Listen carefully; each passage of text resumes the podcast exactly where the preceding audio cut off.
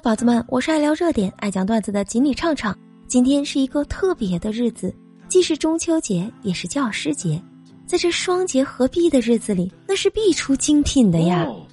畅畅在这里，首先祝各位阖家幸福，中秋快乐。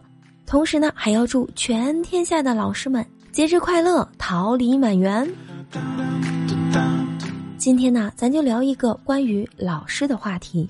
不瞒你们说呀，这每到教师节的那一天，我都会特别怀念曾经教过我的那些老师。今天我就特别的想念我那些高中的老师们。大家常说东北人天生就是段子手，每个人都是搞笑高手，每个人的身体里呢都有那么点幽默细胞。哎，这一点呢，在我的高中老师身上体现的那可真是淋漓尽致。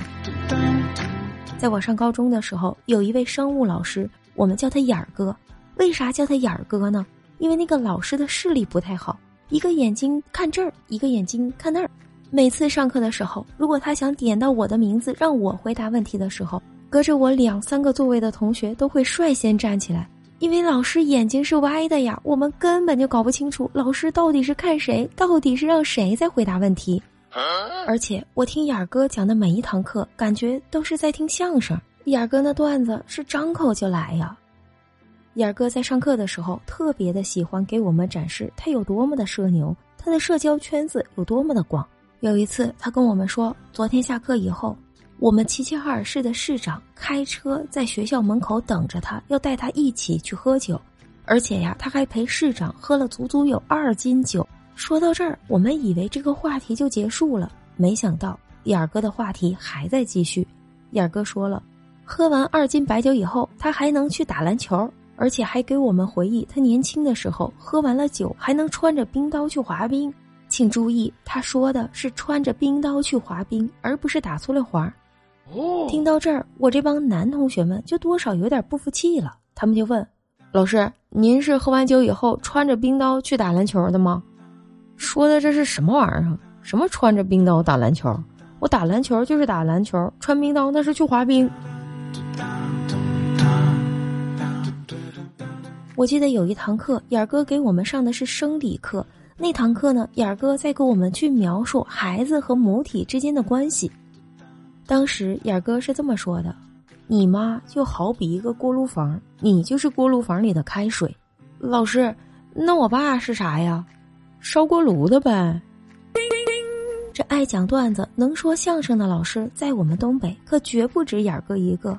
高中那会儿，我们还有一个数学老师，是我们的年级主任，他的名字叫杨辉。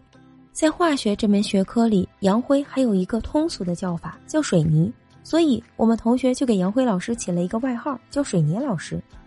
水泥老师特别擅长跟我们这些同学搞关系，他上课那也是金句不断呢。我们东北那些小孩从小上课的时候最喜欢干的一件事儿就是接话，不管哪个老师上课。只要老师在上面说，我们就在下面接，就好像生怕老师的话，如果我们不接着，就会一不小心的掉在地上。然而这水泥老师说出来的话，我们真是挺难接得住的。有一天，在水泥老师给我们上数学课的时候，我们班的两个男同学掐起来了，并没有真正的打，就是打嘴仗。正在他们吵得热火朝天、不可开交的时候，水泥老师发话了：“少干那一嘴毛的事儿。”狗咬狗，一嘴毛啊！他说我们班那两个同学是狗，这谁能接得住啊？在我们家那儿，不仅男老师的段子多，那女老师的每一句话，他也都是出口成章的呀。我们高中的语文老师讲课讲的那叫一个好，特别是讲古文，讲的头头是道，我们所有的同学都特别喜欢这个语文老师。然而，就是这样一个优雅的语文老师，他给我们鼓励的话都是：“骑大马，挎大刀，呱唧呱唧就是撩。”不得不承认，这些幽默的老师们给我们艰苦的学习生涯提供了很多的快乐。